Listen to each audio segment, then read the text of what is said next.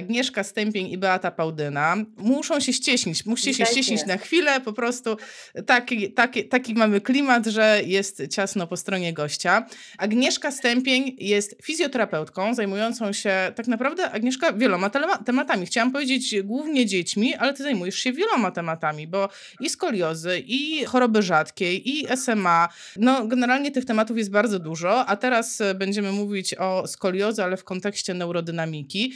E, Agnieszka jest fizjoterapeutką z wieloletnim doświadczeniem, jest naukowczynią, wykładowczynią akademicką i no powiedzmy prezeską Stowarzyszenia Fizjoterapia Polska. Ja to jestem strasznie dumna, że e, właśnie ty jesteś e, na tej funkcji, ty pełnisz tą funkcję.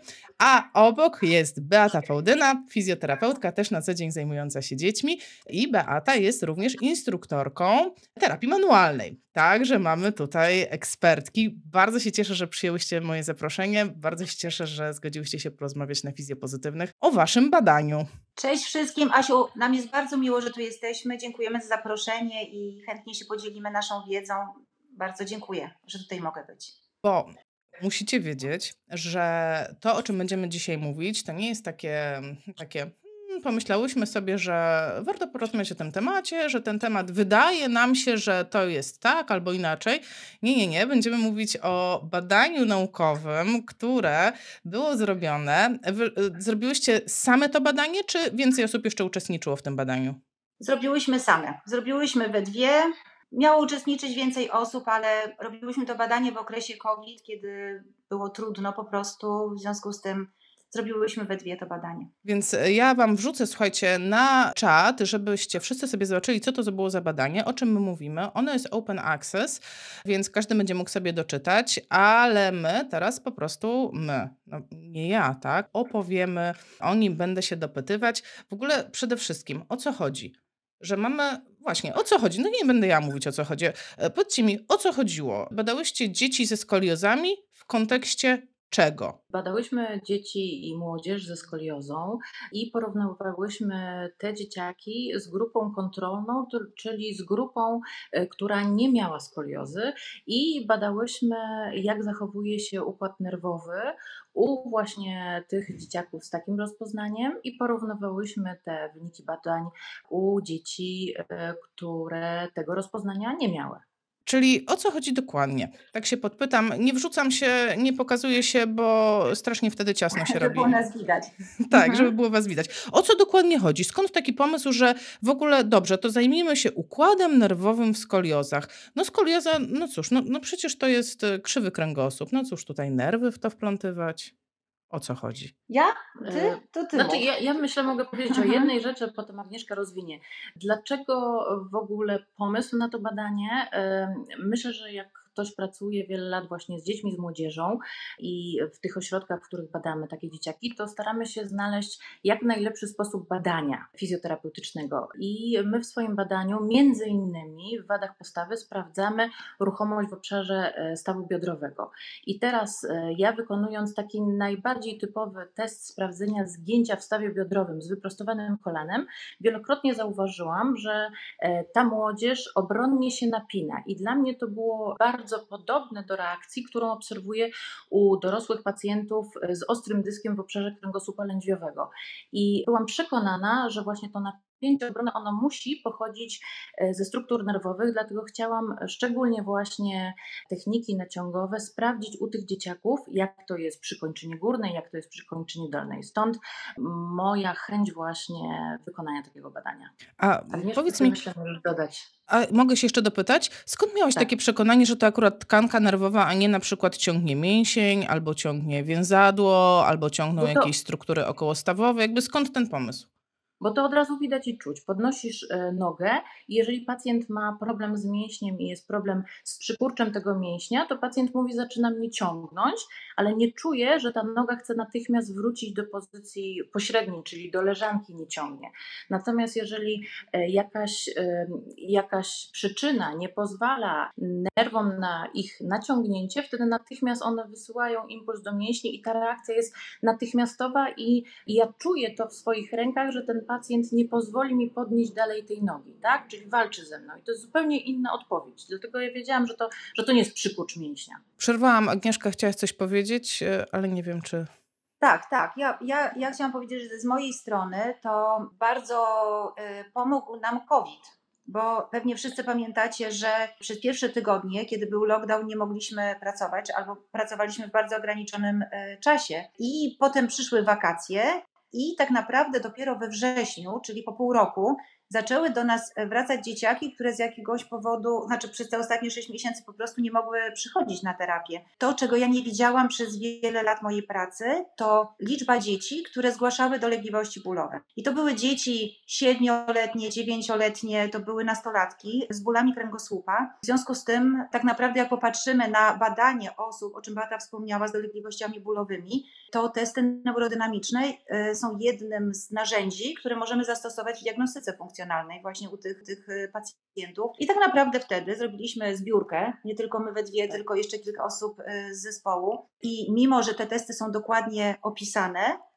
to ustalałyśmy metodologię badania, czyli gdzie przyłożyć, jak stanąć, w jaki sposób chwycić kończynę, jak odczytywać wynik. I tak naprawdę to uczyliśmy się na sobie jak należy to zrobić podobnie, żeby wyniki, które, znaczy pomiary, które ja wykonuję, żeby w wykonaniu Beaty czy pozostałych kolegów były po prostu y, podobne. Dla osób, które nas obserwują, ale być może no nie jest to zakres ich zainteresowań, na pewno jest ktoś taki, kto się zastanawia, co to są w ogóle te testy neurodynamiczne, ale o co chodzi, czyli, czyli co ja robię z tymi nerwami. Jeśli mówimy o testach neurodynamicznych, chcielibyśmy tak, brzydko mówiąc, łopatologicznie wyjaśnić, co robimy, to tak naprawdę chcemy oddalić i wydłużyć jak najbardziej jeden z danych traktów nerwowych i mamy testy, które sprawdzają układ nerwowy obwodowy dla kończyny górnej.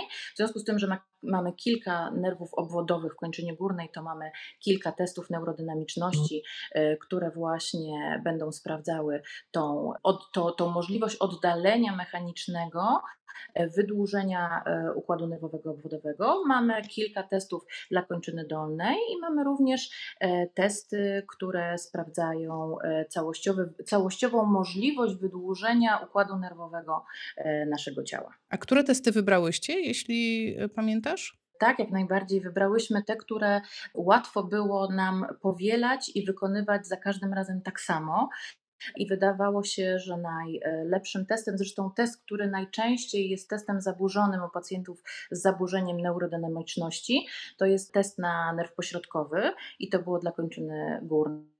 Dla kończyny dolnej e, wykorzystałyśmy test wyprostowanej nogi, test SLR i też wykonując go wykonywałyśmy jedną z możliwości przy utrzymaniu utrzymaniu zgięcia grzbietowego stopy, w wyprostowanym kolanie podnosiłyśmy nogę w leżeniu tyłem, tak żeby sprawdzić na jak daleko możemy, jak duży możemy wykonać zgięcie w stawie biodrowym i wykorzystałyśmy również, zbadałyśmy Trzecim testem możliwość wydłużenia ośrodkowego układu nerwowego, czyli opon, które otaczają rdzeń kręgowy, mózgowie i obwodowego układu nerwowego przez kończynę dolną, przez nerw kulszowy. To były trzy testy, które badałyśmy. Czyli nie można powiedzieć, że to były jakieś super skomplikowane testy. To były takie tak naprawdę, no tak jak słucham, SLR, czyli popularny test Laseka, prawda? I dwa testy, które jeden na górną, jeden na całość, tak? Czyli no coś, co praktycznie przypuszczam, że bardzo wielu fizjoterapeutów robi. Y, dajcie znać w komentarzach, czy robicie te testy i czy w ogóle są tam, są to dla Was znane rzeczy, czy więcej y, mam tutaj wyciągnąć od moich szanownych rozmówczyń na ten temat. A tymczasem słuchajcie. Asiu, jak, bo ja, ja chciałam dodać, że y, myślę, że to, co może Was zainteresować, znaczy, na pewno Was zachęcamy do tego, żebyście zajrzeli do artykułu, dlatego że to, co mnie zdziwiło wtedy, kiedy szukaliśmy, e, szukałyśmy z Beatą piśmiennictwa do tego, żeby napisać ten artykuł, to było to, że tak naprawdę w, nie, w niewielu publikacjach mierzono testy, to znaczy oceniano w liczbach pacjentów. I tak naprawdę, jak ja wspominam moje szkolenia z terapii manualnej, to też y, wykonywaliśmy to bez pomiarów, albo były to pomiary powiedzmy centymetrem od y, pięty. Nie było to bardzo takie szczegółowe badanie. I właśnie y, bardzo Was zachęcam do tego, żebyście zajrzeli do metodyki. Są zdjęcia w tym naszym artykule, więc myślę, że wykorzystacie po prostu te zdjęcia i, i pomysł w swojej praktyce. To ja muszę się tutaj wtrącić jako czytelnik tego artykułu i tak uprzedzić wszystkich. Słuchajcie, język jest do dość trudny, dość wymagający. Jest to po angielsku i przyznam, że czytam bardzo dużo artykułów po angielsku. Ten był, stanowił wyzwanie i wyzwanie językowe to było raz, ale wcale nie tak łatwo było zrozumieć też e, tak jakby przesłanie, na przykład e, takie słowo mechanoczuciowość. E, co to jest mechanoczuciowość? Czyli o, o, o czym, a to słowo występuje tam bardzo często. No właśnie, e, jeżeli chodzi o to słowo, o to pojęcie mechanoczuciowości, ono jest znane, myślę, w części kręgów fizjoterapeutów, natomiast nie do końca znane jest w kręgu e, lekarskim, e, ponieważ chodzi tu tak naprawdę o tkanki łączne, które otaczają włókna nerwowe i te tkanki łączne muszą się w stosunku do siebie poruszać i również cały układ nerwowy musi się móc poruszać w całym środowisku, przez które przebiega. I teraz e, mechanoczuciowość to jest tak naprawdę zdolność tej tkanki, która jest wokół, na dostosowanie się do sytuacji. I teraz, jeżeli mamy zaburzenie w obszarze układu nerwowego obwodowego, czyli na przykład bardzo długo e, nerwy są naciągane albo coś się uciska, to wtedy właśnie w tych tkankach łącznych mamy receptory bólu e, i one nas informują o bólu. Czyli można powiedzieć, że sam nerw może boleć. Nie tylko przekazuje impulsy bólowe do ośrodkowego układu nerwowego i informuje nas, że coś jest nie tak na obwodzie, ale sam nerw w sobie może boleć. I to jest właśnie mechanoczuciowość. I mówi się o zaburzeniu mechanoczuciowości wtedy, kiedy naciągając nerw, pacjent zaczyna odczuwać takie dodatkowe, dodatkowe mm, reakcje, czyli może mówić o drętwieniu, może mówić o mrowieniu. Dla nas fizjoterapeutów to jest to wszystko, co się kryje pod pojęciem parestezji. I to jest właśnie ta mechanoczuciowość. I tak sobie od razu myślę, bo Agnieszka wspomniała na początku, że po pandemii, kiedy dzieci zaczęły do Was wracać, to skarżyły się na dolegliwości bólowe. No i teraz mm, słyszę, ok, badamy, jak te nerwy są mechanoczułe. Mamy grupę dzieci, mhm. które zgłaszają dolegliwości bólowe, a ja mam takie, uwaga, leci pytanie, niska piłka. No, a to skolioza nie boli? Tak normalnie to jak dzieci ze skoliozami są, to ich nie boli, czy boli? Jak to jest z tym bólem w skoliozie? Tak ogólnie. Zaraz wrócimy do tego badania, ja obiecuję, ale no myślę, że to ważna kwestia jest, tak? Tak. Ja, ja myślę, Asiu, że to jest bardzo ważna y, kwestia, bo to jest taki właśnie łącznik. Tak naprawdę to, jeżeli popatrzymy w publikacje, a zresztą nawet jeżeli popatrzymy na dzieci trafiające, czy młodzież trafiającą y, do naszych gabinetów, to tak naprawdę Małe dzieci takiego 10 roku życia rzadko zgłaszają dolegliwości. Ale jak już popatrzymy na takie nastolatki, które mają 17-18 lat, e, przeszły leczenie gorsetem, e, wiele lat ćwiczą, mają taką skoliozę powiedzmy 40 stopni to bardzo często już mówią, boli mnie w odcinku lędźwiowym, boli mnie jak długo siedzę, boli mnie jak przenoszę jakieś obciążenia. Jeżeli także popatrzy się na takie publikacje dotyczące leczenia operacyjnego i popatrzy się na statystyki dotyczące dolegliwości bólowych przed leczeniem, to te statystyki są okrutne, dlatego że pokazują, że te dolegliwości bólowe dotyczą ponad 70% populacji. E, I e, tak naprawdę e, badania, na które się powoływałyśmy, powoływałyśmy w artykule, mówiły także o tym, że dolegliwości bólowe występują u 60% czy 50% pacjentów z młodzieży ze skoliozą. I tak naprawdę wytyczne światowe mówią o tym, że ryzyko nasilenia czy pojawienia się tych dolegliwości bólowych jest związane z kątem Koba.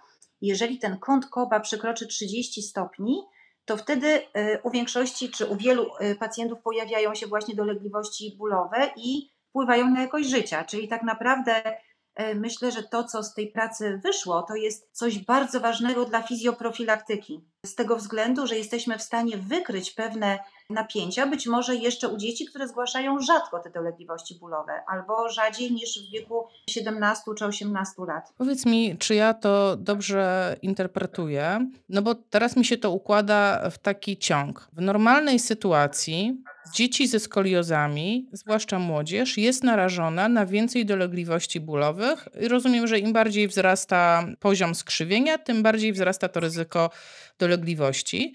I kiedy dzieci wróciły do Was po pandemii, po okresie, zmyślam, no ale przypuszczam, że tak jest, po okresie bezruchu, to zauważyłyście, że to nie jest już normalne, że tak powiem, 50% dzieci, tylko to jest więcej dzieci niż normalnie przewidują e, statystyki w związku ze skoliozą.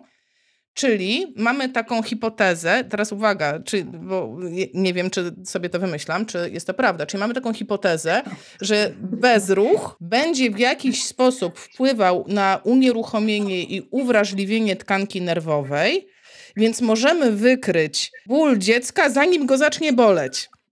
Czy ja przesadziłam? Tak, pewnie troszeczkę przesadziłaś, ale ci wybaczamy ogólnie rzecz biorąc. Bo, bo to chyba trochę było tak, że, te, że przychodziły do nas dzieci różne z dolegliwościami bólowymi. I teraz chodzi o to, Asiu, że jak my już tak wymyśliłyśmy, że chcemy to badać, opracowałyśmy metodykę, nauczyłyśmy się tego, to minęło kilka miesięcy. Czyli to znaczy, że te dzieci, które badałyśmy, one już były trochę rozruszane. Wiesz o co chodzi? Ale myślę, że, że rzeczywiście w moim odczuciu te testy są, one powinny być włączone do standardowego badania i są w stanie takie wczesne napięcia w obwodowym układzie e, nerwowym, Bata, zgodzisz się? Tak, jak najbardziej. Okay. Jak najbardziej. Uh-huh. I, I teraz ja myślę, że to jeszcze jest jedna rzecz, e, że mnie zawsze denerwowało, że bardzo dużo e, fizjoterapeutów albo pacjentów, którzy do mnie trafiali, twierdziło, że muszą rozciągać grupę kulszowo-goleniową. A ja byłam przekonana, że trzeba wyciszyć układ nerwowy, żeby grupa kulszowo-goleniowa się nie napinała i nie musiała już bronić nerwu kulszowego. I teraz statyczne rozciąganie nerwu kulszowego daje jeszcze większe jego nieodżywienie i jeszcze większe podrażnienie, tak? I dla mnie było bardzo ważne, żeby na pewno stwierdzić, że my mamy rozciągać grupę kulszowo-goleniową, bo podobny jest tak naprawdę wynik badania, tak? Jeżeli sprawdzamy tylko przez uniesienie nogi grupę kulszowo-goleniową, albo jeżeli do tego uniesienia tej kończyny górnej dociągniemy zgięcie grzbietowe. To jest bardzo wszystko podobne. Niektórzy też twierdzą, że rozciągają grupę kulszowo-goleniową lepiej, jeżeli zgięcie grzbietowe e, do tego dorzucą, co mnie już wtedy bardzo denerwuje, no bo wtedy to naciąga cały trakt ten właśnie układu nerwowego obwodowego. Więc no tutaj bardzo ważna diagnostyka i potem co aplikujemy takiemu pacjentowi. I czy przypadkiem mu jeszcze bardziej nie każemy się napinać, jeżeli, jeżeli z jakiegoś względu ta ruchomość nerwu jest zaburzona. No e, dobrze. Nie, nie, nie, nie, nie, nie, nie. Właśnie dotarło do mnie, że ci, e, którzy nas oglądają, widzowie, albo ci, którzy nas słuchają, jeszcze nie wiedzą, co w tym badaniu tak naprawdę wyszło, bo na razie powiedziałyśmy o tym, że było badanie, ale cały, cały czas trzymamy w tajemnicy. No, a może nic nie wyszło? Może jednak te dzieci są takie same jak e, zdrowe dzieci. Co tam wyszło w tym badaniu? Są, są mniej ruchome, są jakoś bardziej cierpiące? Jak te testy się różniły? One się, posłuchajcie, wyszło, więc część wyszło, część nie wyszło, można powiedzieć. Więc chyba taka najważniejsza, taka ogólna różnica jest taka, że dzieci ze skoliozami wykazują większe napięcie w testach dla e, nerwu pośrodkowego, dla kończyny górnej i w teście SLAMP, czyli w takim teście, kiedy, y, kiedy siedzimy w zgięciu. Natomiast to, co nas bardzo zaskoczyło, Beata Ciebie Tak, mnie bardzo, bo tak? ja byłam świecie przekonana, mhm. że SLR na pewno musi wyjść i nie ma innej opcji, wyjdzie, bo ja tak obserwowałam, a tu wiecie, często obserwacje nie mają się nijak do tego, co potem zbadamy i e, no tak czarno na białym spojrzymy na to, jak dużo jest tych pacjentów, którzy faktycznie będą tutaj pozytywnie reagowali tym testem, to znaczy będą mieli mniejszą ruchomość w teście SLR w stosunku do grupy kontrolnej, a niestety nam tak nie wyszło. Nie, nie, nie wyszła statystyczna różnica, to znaczy ne, test dla nerwu kulszowego nie wykazał różnic między grupami. Czyli, czyli żebym, żebym dobrze zrozumiała, czyli zarówno dzieci zdrowe, jak i dzieci chore mają podobny zakres ruchu, jeśli chodzi o test Laseka, test SLR, czyli tą ruchomość, tą neurodynamikę nerwu kulszowego. Tak jest. A to ręka? jest kilka stopni, kilka stopni różnicy, natomiast e, statystycznie nie jest to istotna różnica. Ja tak sobie myślę, że może dlatego tutaj bronię tej swojej hipotezy badawczej, która się pojawiła przed wynikami badania, że, że te dzieciaki były niejednokrotnie już w terapii. No i im już e, mobilizację e, tych tkanek wprowadzono, już ten być może mięsień czy grupa kulszowo-goleniowa była rozciągana, więc być może dlatego Nie wyszło, no ale no, takie wyszły wyniki. To, no a może w ręce coś wyszło? Tak, szukam nadziei. nie, nie, no tak. właśnie w ręce wyszło jak najbardziej i w slamp też, też wyszło. Jak to były duże różnice? Jak, no bo rozumiem, że istotne statystycznie, a klinicznie też istotne, bo to, o, jeżeli bym mogła powiedzieć, mam tutaj na wizji dwie naukowczynie, to y, może... Tak, absolutnie, tak. Może... Bo ty nam pod, podchwytliwe pytania nam zadajesz, e, więc my musimy e, na wykresy takie musimy spojrzeć, bo my musimy zajrzeć, bo ty nas pytasz dokładnie o stopnie e, w tej chwili. Tak. Więc różnice wyszły około 10 stopni w takim teście dla nerwu pośrodkowego. Czyli myślę, że dosyć duża różnica, 10 stopni. Y, osoby, które y, no, pracują terapią, znaczy korzystają z tych testów, mhm. wiedzą jak ja może, wygląda. Ja może powiem tak szybciutko, y, to 10 stopni. Co to znaczy 10 stopni? Bo tu akurat Agnieszka wspomniała, że takie były wyniki w teście dla nerwu pośrodkowego. I teraz ten test dla nerwu pośrodkowego wykonywałyśmy w ten sposób, że robiłyśmy odwiedzenie w, e, w stawie teraz trochę może będzie widać, odwiedzionej w stadwie barkowym, ale trzymaliśmy obręcz barkową nisko. Później ustawiałyśmy e, supinację, e, zaraz zobaczymy supinację i zgięcie grzbietowe w dłoni i potem na wysokości łokcia sprawdzałyśmy właśnie zakres wyprostu w stawie łokciowym do pierwszych odczuć pacjenta. I teraz ten pomiar wykonywałyśmy goniometrem. I teraz na tym goniometrze wychodziło o 10 stopni mniej możliwości wejścia w wyprost stawie łokciowym w stosunku do grupy kontrolnej. 10 stopni to jest naprawdę dużo. A tak pokuszę się, a w slampie, jak już jesteśmy przy numerkach i wiem, że macie otwarte, to pewnie i slampa tam gdzieś da się sprawdzić. No bo slamp to już jest człowiek cały, cały zgięty i w, w którym miejscu był pomiar? Co żeście mierzyły?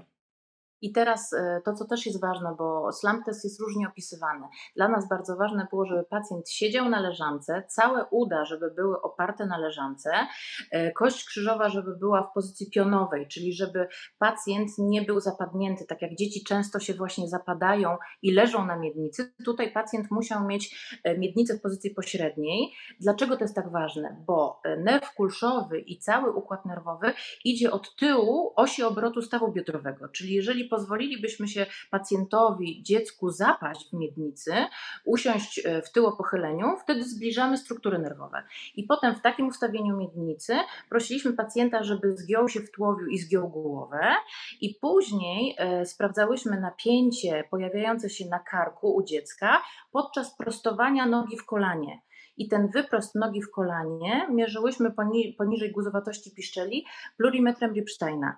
W związku z tym ten pomiar e, był bardzo ważny, żeby go stosować za każdym razem tak samo, tak? Czyli bardzo ważne było ustawienie tłowia i potem te wartości, o których właśnie zaraz Agnieszka powie, jakie wyszły w SLAMP teście, to były wartości e, zgięcia wyprostu kolana, czyli tak naprawdę wartości wyprostu kolana, dobrze mówię Agnieszka? Tak. Ile jesteśmy w stanie wyprostować kolano z pozycji zgięcia 90 stopni, bo jak pacjent siedział na leżance, to piszczele były automatycznie opuszczone w dół i pacjent nie dotykał do podłogi stopami i co jeszcze ważne, przed podniesieniem, e, wprowadzeniem biernym do wyprostu e, stawu kolanowego jeszcze układałyśmy zgięcie grzbietowe w stopie e, do pozycji zera, tak? Czyli w stopie było zgięcie grzbietowe, miednica w pozycji pionowej, zgięcie tułowia, zgięcie szyi i później przy próbie wyprostu kolana e, pytałyśmy pacjenta o pierwsze odczucia i od razu, słuchajcie, jak się e, kolano prostuje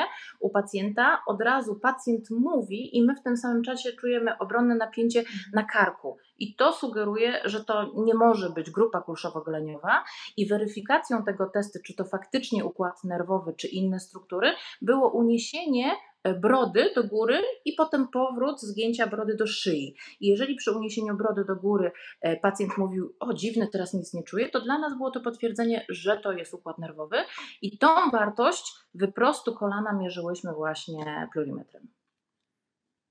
I te różnice y, tak naprawdę też tutaj patrzę, że były w granicach 10 stopni, ale słuchajcie, to są pewne y, średnie, tak? Natomiast y, no, bywały różnice, średnio były około 10-12 stopni, ale czasem, gdy popatrzyło się, to są średnie, w związku z tym te różnice pomiędzy zdrowym dzieckiem i dzieckiem ze skoliozą mogą być znacznie większe, a czasami się po prostu nie różniły.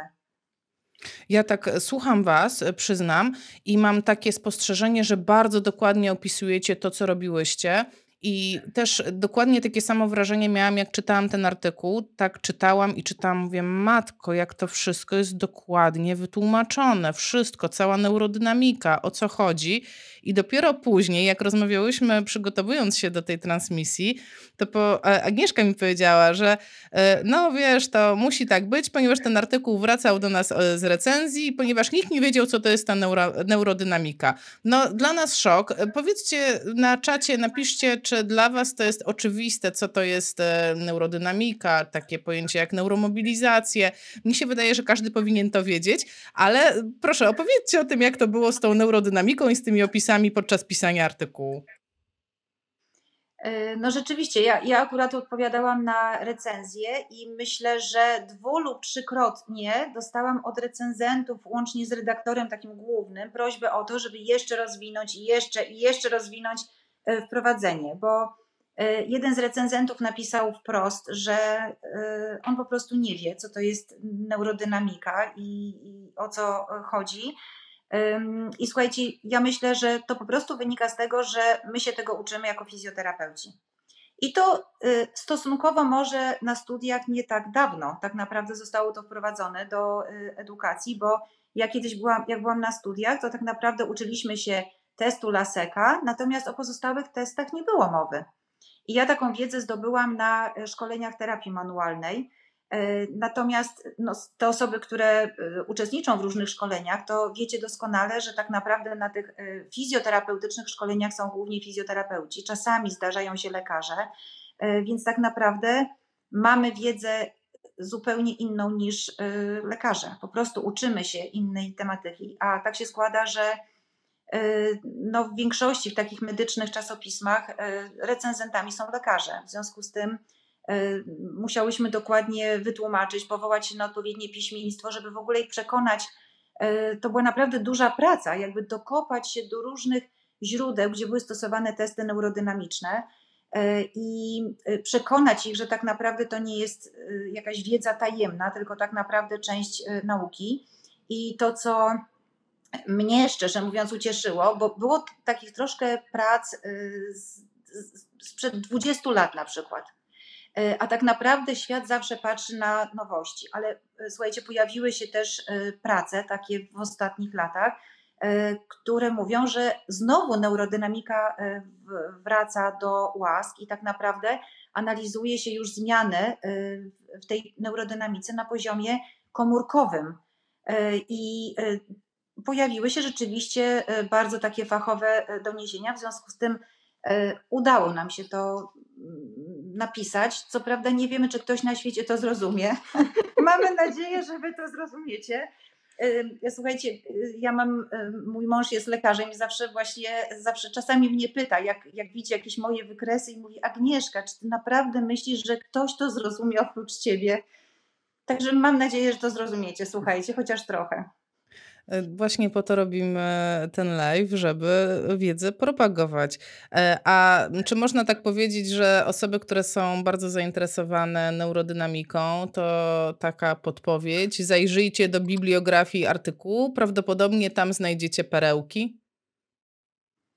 Tak, jak najbardziej. Jest jeden artykuł z 2022 roku, właśnie opisujący te wszystkie zmiany na poziomie komórki, na poziomie chemicznym. I to jest naprawdę niesamowite, jak wiele możemy takimi naprawdę technikami bardzo delikatnymi e, wspomagać e, nawet odległe zmiany i wpływać na regenerację nerwów. Naprawdę genialne. No i tam czarno na białym widać, e, na zwierzętach były robione te badania, ale i również badania były wykonywane na człowieku, jaki to ma niesamowity wpływ, ale również uwaga, też są negatywne efekty zbyt intensywnego, długoczasowego naciągania nerwów i nigdy nie wiemy, jak pacjent zareaguje reaguje na te nasze techniki, więc ja zawsze mówię kursantom, ale i pacjentom, z którymi pracuję na poziomie układu nerwowego, że, e, że trzeba bardzo uważać, tak? I że może się zdarzyć, że przy terapii naprawdę mini-mini pacjent e, następnej nocy nie będzie mógł przespać, bo taka będzie silna reakcja, więc no tutaj trzeba się bardzo dopasowywać e, do pacjenta i wsłuchiwać się w ciało, żeby po prostu nie przedobrzyć. A ja mam taką myśl, ponieważ e, jesteście osobami z wielo, wielo, wieloletnim doświadczeniem w pracy z pacjentami ze skoliozą, to pokuszę się taką waszą interpretację, tak? No bo co myślicie na ten temat? Co było pierwsze, jajko czy kura? Czyli czy pierwsze było zaburzenie tej neurodynamiki i dlatego się zrobiła skolioza? Czy może pierwsza była skolioza i ona zaburzyła te nerwy? Ja wiem, że tego się pewnie nie da udowodnić, mam tę świadomość, ale pytam o osobistą opinię. Ja mam zacząć? Wiesz, ja myślę, Agnieszko, że warto było powiedzieć teraz o tym zakotwiczeniu rdzenia, mhm. bo to ewidentnie jest przyczyna. Mhm. Ja może tak, ja może zacznę od innych skolioz. Ja myślę, Asia, że to nie jest w ogóle oczywiste, że to dopiero trzeba zbadać. Y, natomiast jeżeli popatrzymy na troszeczkę innych pacjentów, ja mam pod opieką trochę y, pacjentów, którzy mają problem w obrębie rdzenia. Są to na przykład dzieci, które miały usunięte, miały nowotwór rdzenia kręgowego lub takie dzieci, które, u których doszło do zakotwiczenia rdzenia kręgowego. I objawem, który się pojawia właśnie u nich, jest skrzywienie kręgosłupa, i słuchajcie, ta skolioza bardzo szybko progresuje. Bardzo szybko. To są takie przyrosty czasami 10 stopni miesięcznie. Jeżeli to akurat nałoży się na okres intensywnego wzrostu, miałam takich właśnie pacjentów i do tej pory się nimi opiekuję. Jeżeli popatrzymy na takich pacjentów, którzy mieli usuniętego guza rdzenia albo właśnie mieli zakot, zakotwiczony rdzeń, u nich tak naprawdę można zobaczyć duże ograniczenia ruchomości w obrębie kończyn górnych i kończyn dolnych. I miałam pewnie z pięciu takich pacjentów po usunięciu guza rdzenia kręgowego, gdzie po operacji y, były te, te dzieciaki czy młodzież bardzo y, reaktywne na właśnie rozciąganie na przykład y, w teście SLR. Czyli to by pokazywało, że napięcie włókien nerwowych lub jakieś blizny w obrębie rdzenia kręgowego mogą wpływać na obwodowy układ nerwowy w naszych testach, tak samo jak napięcie układu nerwowego przy zakotwiczeniu rdzenia. Zakotwiczenie to jest takie zjawisko, że gdzieś się zaczepia część rdzenia kręgowego w kanale, rośnie kręgosłup, dziecko rośnie, natomiast to napięcie które jest w tym rdzeniu kręgowym, ściąga kręgosłup w zgięcie boczne. I to by wskazywało na to, że ten rdzeń kręgowy ma jednak wpływ na skoliozę. Pytanie pozwolę sobie zadać, bo to ważne. Wiesia pyta, co to jest zakotwiczony rdzeń? Mhm. To słuchajcie, najczęściej się zdarza u takich e, dzieci, które e, mają problemy z wadami rozwojowymi. To się na przykład dzieje u dzieci, które mają przepuklinę oponowo-rdzeniową. Całkiem często. Takich pacjentów też miałam kilku. I w czasie wzrostu dziecka następuje takie zjawisko jakby wstępowania rdzenia kręgowego, czyli rośniemy na długość i te struktury nerwowe przesuwają się w okresie wzrostu do góry. I teraz, jeżeli e, takie włókno nerwowe przyczepi się, to znaczy zostanie gdzieś, nie ma, nie ma normalnej ruchomości i właśnie zakotwiczy się gdzieś w kanale kręgowym, to nie pozwala na przesuwanie się tych struktur nerwowych do góry, w związku z tym zaczyna krzywić się dziecko. I e, miałam też takich pacjentów, którzy nie mieli żadnej przepukliny oponowo-rdzeniowej, natomiast mieli rozpoznaną skoliozę idiopatyczną i okazywało się po takiej diagnostyce, przeprowadzonej na skutek tego, że właśnie bardzo szybko skolioza przyrastała, okazywało się, że mają właśnie to zakotwiczenie rdzenia kręgowego i prowadziłam też takiego chłopca, który bardzo intensywnie urósł. Rodzice nie zgłosili u niego dolegliwości, które się pojawiły. Dostał gorset w przebiegu tej skoliozy. Mieli się zgłosić za kilka miesięcy i rodzice nie zgłosili e, lekarzom, że pojawiły się różnego rodzaju parestezje, że on się żalił na napięcia nóg, na drętwienia nóg i doszło, słuchajcie, do niedokrwienia rdzenia kręgowego na szczycie skoliozy i chłopiec w tej chwili jeździ na wózku, ponieważ ma paraplegię w związku z uciskiem rdzenia kręgowego przez skoliozę, czyli to nie dotyczy tylko i wyłącznie dzieci, które mają jakiś problem taki, że właśnie na przykład mają przepuklinę oponowo-rdzeniową. W związku z tym bądźcie czujni, jeżeli będzie taka sytuacja, że gdzieś bardzo szybko u jakiegoś pacjenta będzie narastać skolioza, to trzeba odesłać dziecko do neurochirurga czy do ortopedy z taką adnotacją po prostu.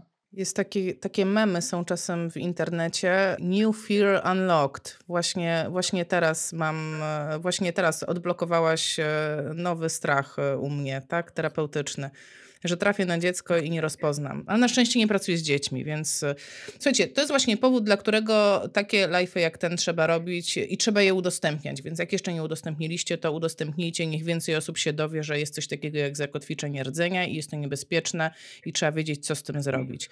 No dobrze, no ale wróćmy do tego jajka i kury. No to, czyli możemy założyć, że to ten układ nerwowy jest odpowiedzialny za tę skoliozę, czy nie możemy założyć? Ja wiem, że to jest takie pytanie trudne. Ja wiem, ja z premedytacją je zadaję. Tak, no to jest na pewno trudne pytanie, nie ma odpowiedzi i, i myślę, że w skoliozach nigdy nie wiemy na 100%, co było przyczyną, stąd też e, rozpoznanie skolioza idiopatyczna, czyli nie wiadomo jest jej pochodzenie.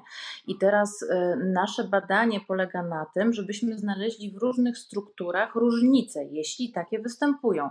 Jeśli te różnice występują, to naszym zadaniem jest ich wyrównanie ja z punktu widzenia terapii manualnej i terapeuty manualnego sprawdzam na przykład ruchomość. I teraz bardzo często te osoby są nadruchome, hipermobilne i ja ich nie będę mobilizować, ale zdarza mi się, że na przykład na szczycie skrzywienia muszę zmobilizować kręgosłup. I tak samo jest z układem nerwowym. Jeżeli w moim badaniu wyjdzie mi, że po jednej stronie mam znaczne napięcie układu nerwowego właśnie przez wykorzystanie testów napięciowych, czy dla nerwu pośrodkowego, czy innych nerwów, e, a po drugiej stronie tego nie będę, będę obserwowała, wtedy moim zadaniem przed terapią korekcji skoliozy różnymi metodami chcę te nierówności, te anomalia wyrównać i później dać takiemu dziecku szansę jak najlepszej korekcji. Dlatego nie wiem, co było pierwsze, ale jeśli cokolwiek znajdę, czy w przykurczach mięśniowych właśnie, czy w napięciu struktur nerwowych, chcę to wyrównać.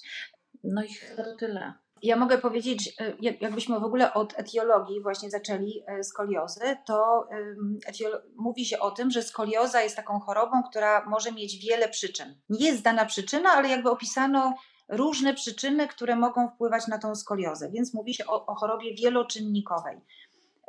Są na przykład takie badania, które mówią o tym, że u dzieci ze skoliozą to były badania, co prawda, wykonane na małej grupie. E, mamy różnicę półkul, większą niż mhm. jakby u dzieci bez skoliozy, co pokazuje, że być może ma to jakiś ten układ nerwowy, akurat ośrodkowy ma e, wpływ na, na kontrolę ciała chociażby. Moim zdaniem to my musimy bardzo dużo testów z takimi dziećmi przeprowadzić i właśnie w tym naszym badaniu, bo opowiedzieliśmy o E, testach neurodynamicznych, ale my tak naprawdę tam wiele rzeczy, słuchajcie, oceniałyśmy u tych dzieciaków i to też była taka frajda później, żeby wyjaśnić taki mechanizm, że my jesteśmy takim silnikiem, w którym e, działa wiele części, jest ze sobą połączonych i jedna zależy od drugiej części. Sprawdzałyśmy oczywiście e, klasycznie w skłonie, jakie są wygarbienia u tych dzieci ze skoliozami sprawdzałyśmy, jak jest ukształtowany kręgosłup w płaszczyźnie e, strzałkowej, czyli są takie pomiary, e, którymi można zmierzyć, jakie są odchylenia odcinka piersiowego, lędźwiowego od osi. I są nawet zresztą, muszę powiedzieć, z Polski właśnie publikacje na ten temat, także tutaj też jesteśmy jako Polacy pionierami w, w takich badaniach. I okazało się, że wyniki tych napięć nerwów obwodowych są zależne od ukształtowania krzywic kręgosłupa w płaszczyźnie strzałkowej. I tak naprawdę to takie dwa odcinki były, czyli ustawienie przejścia szyjno-piersiowego i górnej części odcinka piersiowego które miały największy wpływ na e, testy neurodynamiczne. Czyli zobaczcie, że jest tak, że to, jak jest kręgosłup ukształtowany w płaszczyźnie strzałkowej, wpływa na napięcie obwodowego układu nerwowego.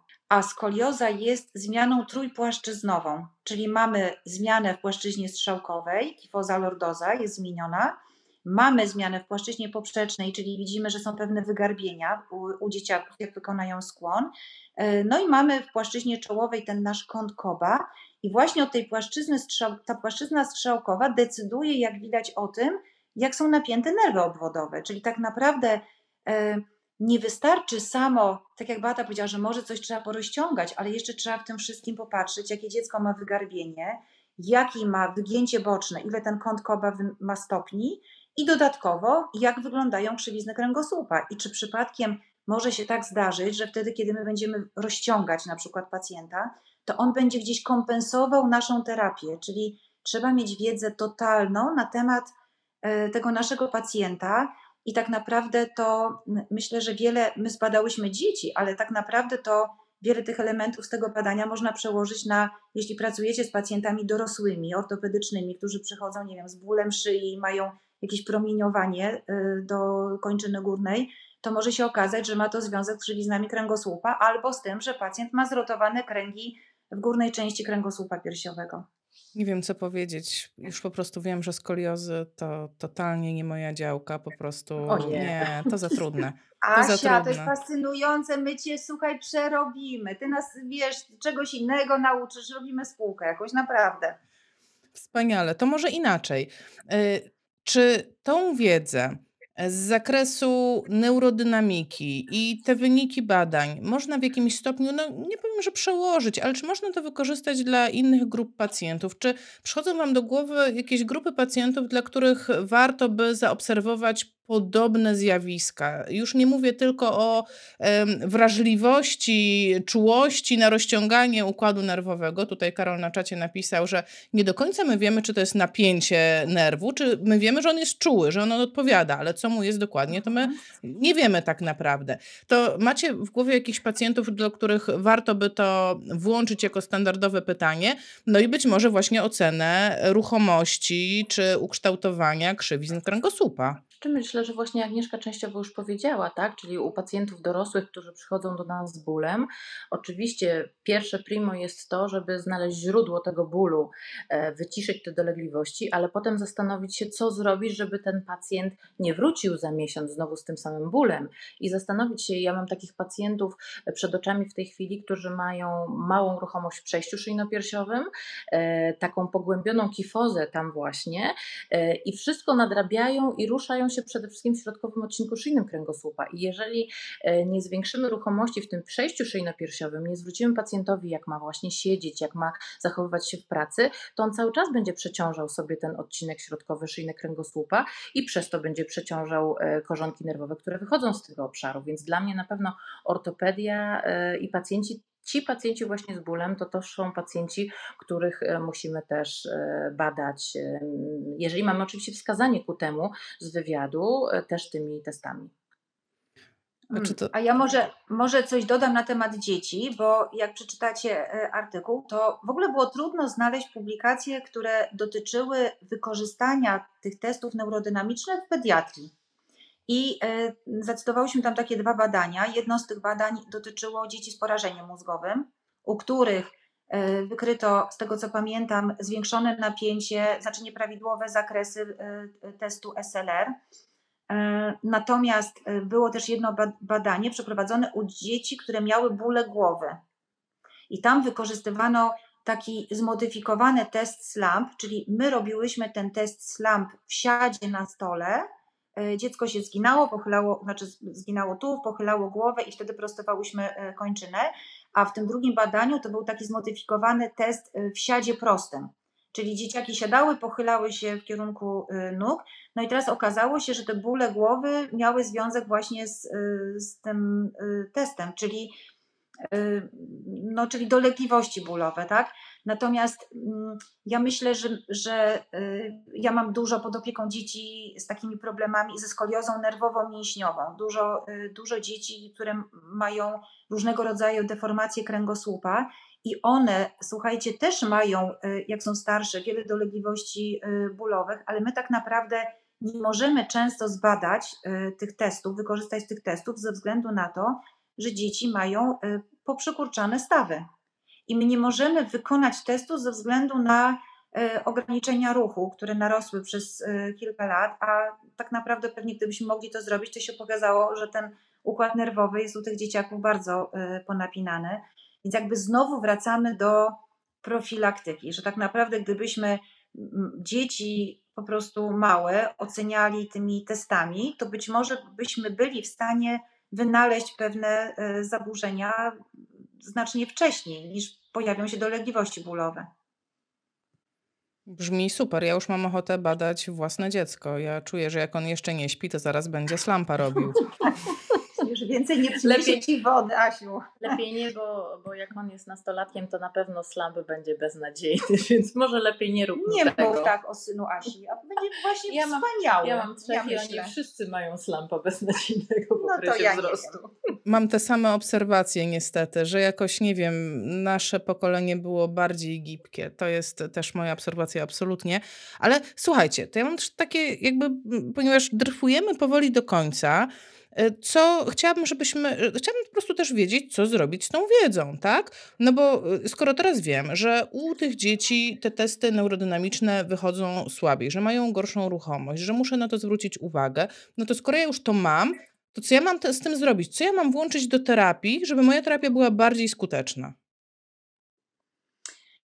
No i tu jest bardzo poważne pytanie, Asiu, bo żeby coś powiedzieć, że coś mamy zrobić, to najpierw trzeba to zrobić i zobaczyć, czy się pomogło. Czyli kolejne badanie zrobić. Tak, czyli, czyli po prostu za jakiś czas się spotkamy i, i może coś więcej powiemy. Bo jakby moim zdaniem we wszystkim trzeba mieć pokorę, tak? I, yy, i tak naprawdę dyskutowałyśmy tutaj z Beatą i z Tobą, Asiu, że co zrobić, tak? Jak wychodzi powiedzmy ograniczony e, test dla nerwu pośrodkowego, tak? Czy stosować e, testy, czy, czy jakąś mobilizację z terapii manualnej. Ja powiedziałam, że ja bym się zabrała bardziej od środka i zaczęłabym e, od tułowia, od korekcji skoliozy.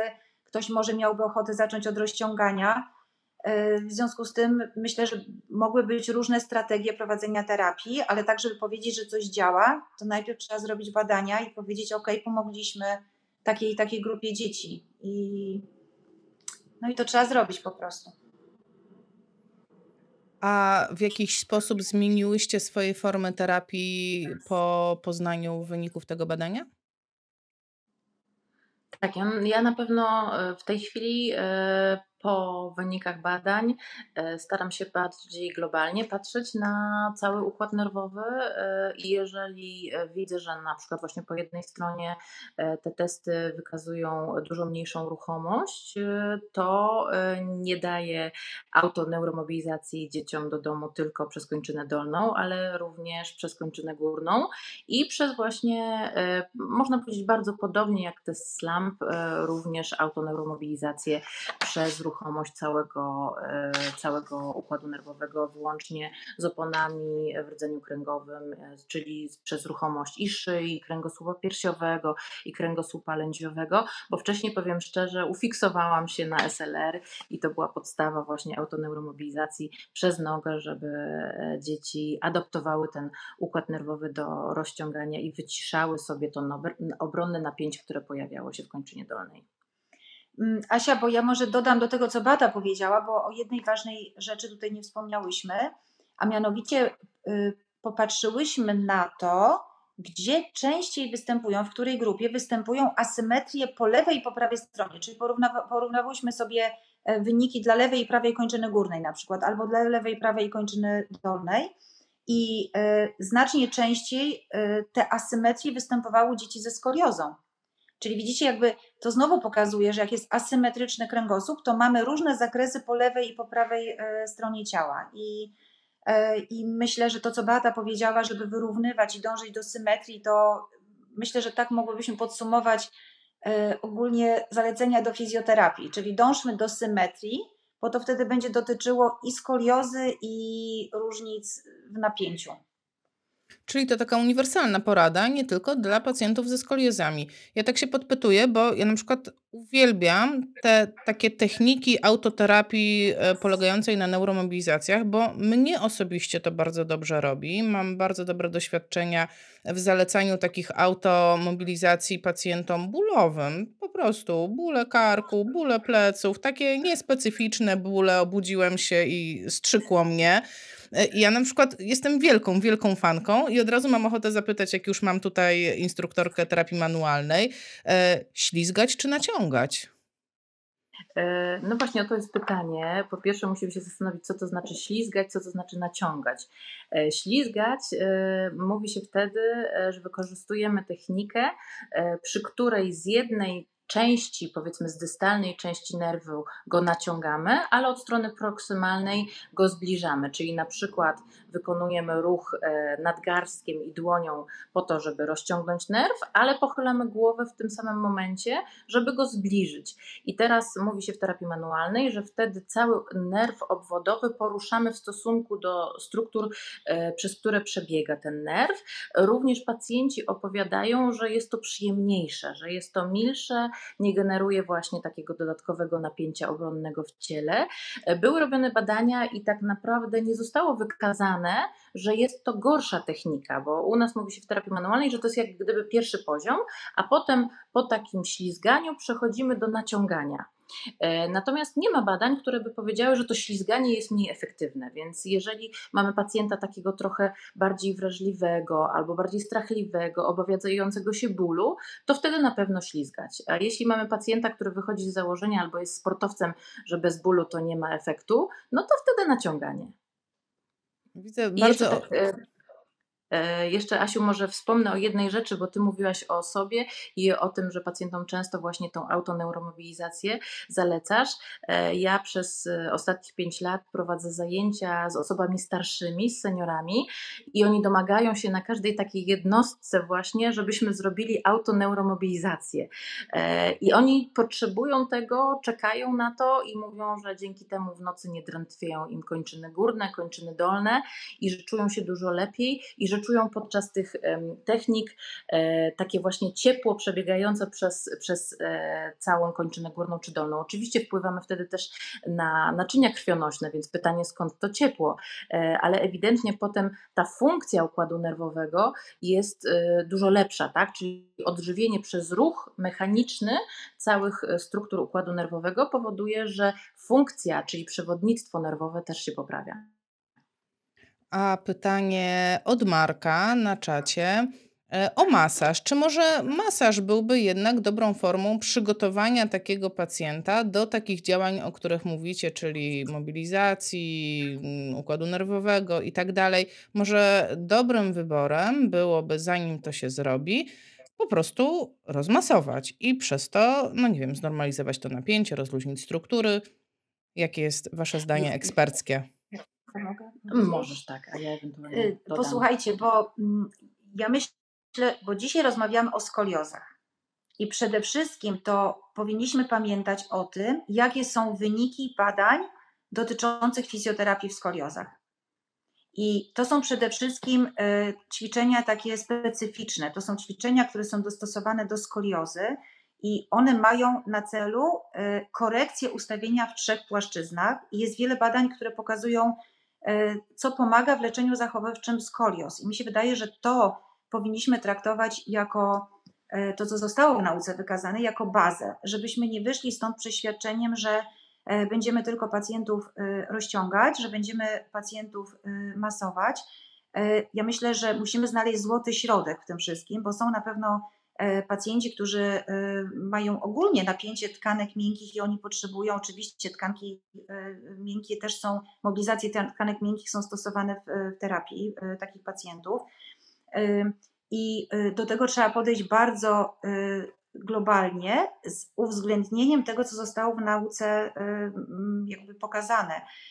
Czyli jak najbardziej mobilizację tkanek miękkich, tak, rozciąganie, jeżeli wychodzi ograniczenie ruchu. Natomiast pamiętajcie, że są też publikacje, które mówią o tym, że bardziej narażone na rozwój skoliozy są dzieci, które mają hipermobilność. Czyli tak naprawdę my nie możemy za wszelką cenę dążyć tylko i wyłącznie do rozciągania, tylko i wyłącznie.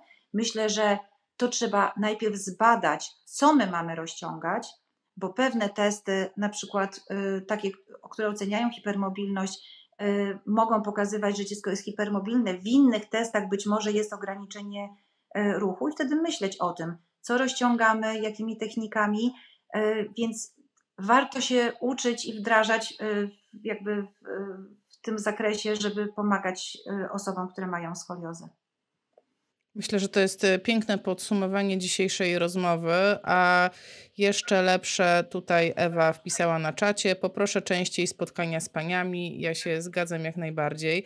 Jestem bardzo, bardzo wdzięczna, że znalazłyście czas e, i opowiedziałyście o skoliozach w kontekście neurodynamiki i podzieliłyście się swoim badaniem, które notabene jest open access i pozwolę sobie zadać to pytanie głośno ile to musiało kosztować, bo nie wiem, czy wiedzą wszyscy, którzy nas słuchają i oglądają, że taka publikacja to nie są tanie rzeczy, żeby każdy sobie mógł kliknąć w link, w link i przeczytać.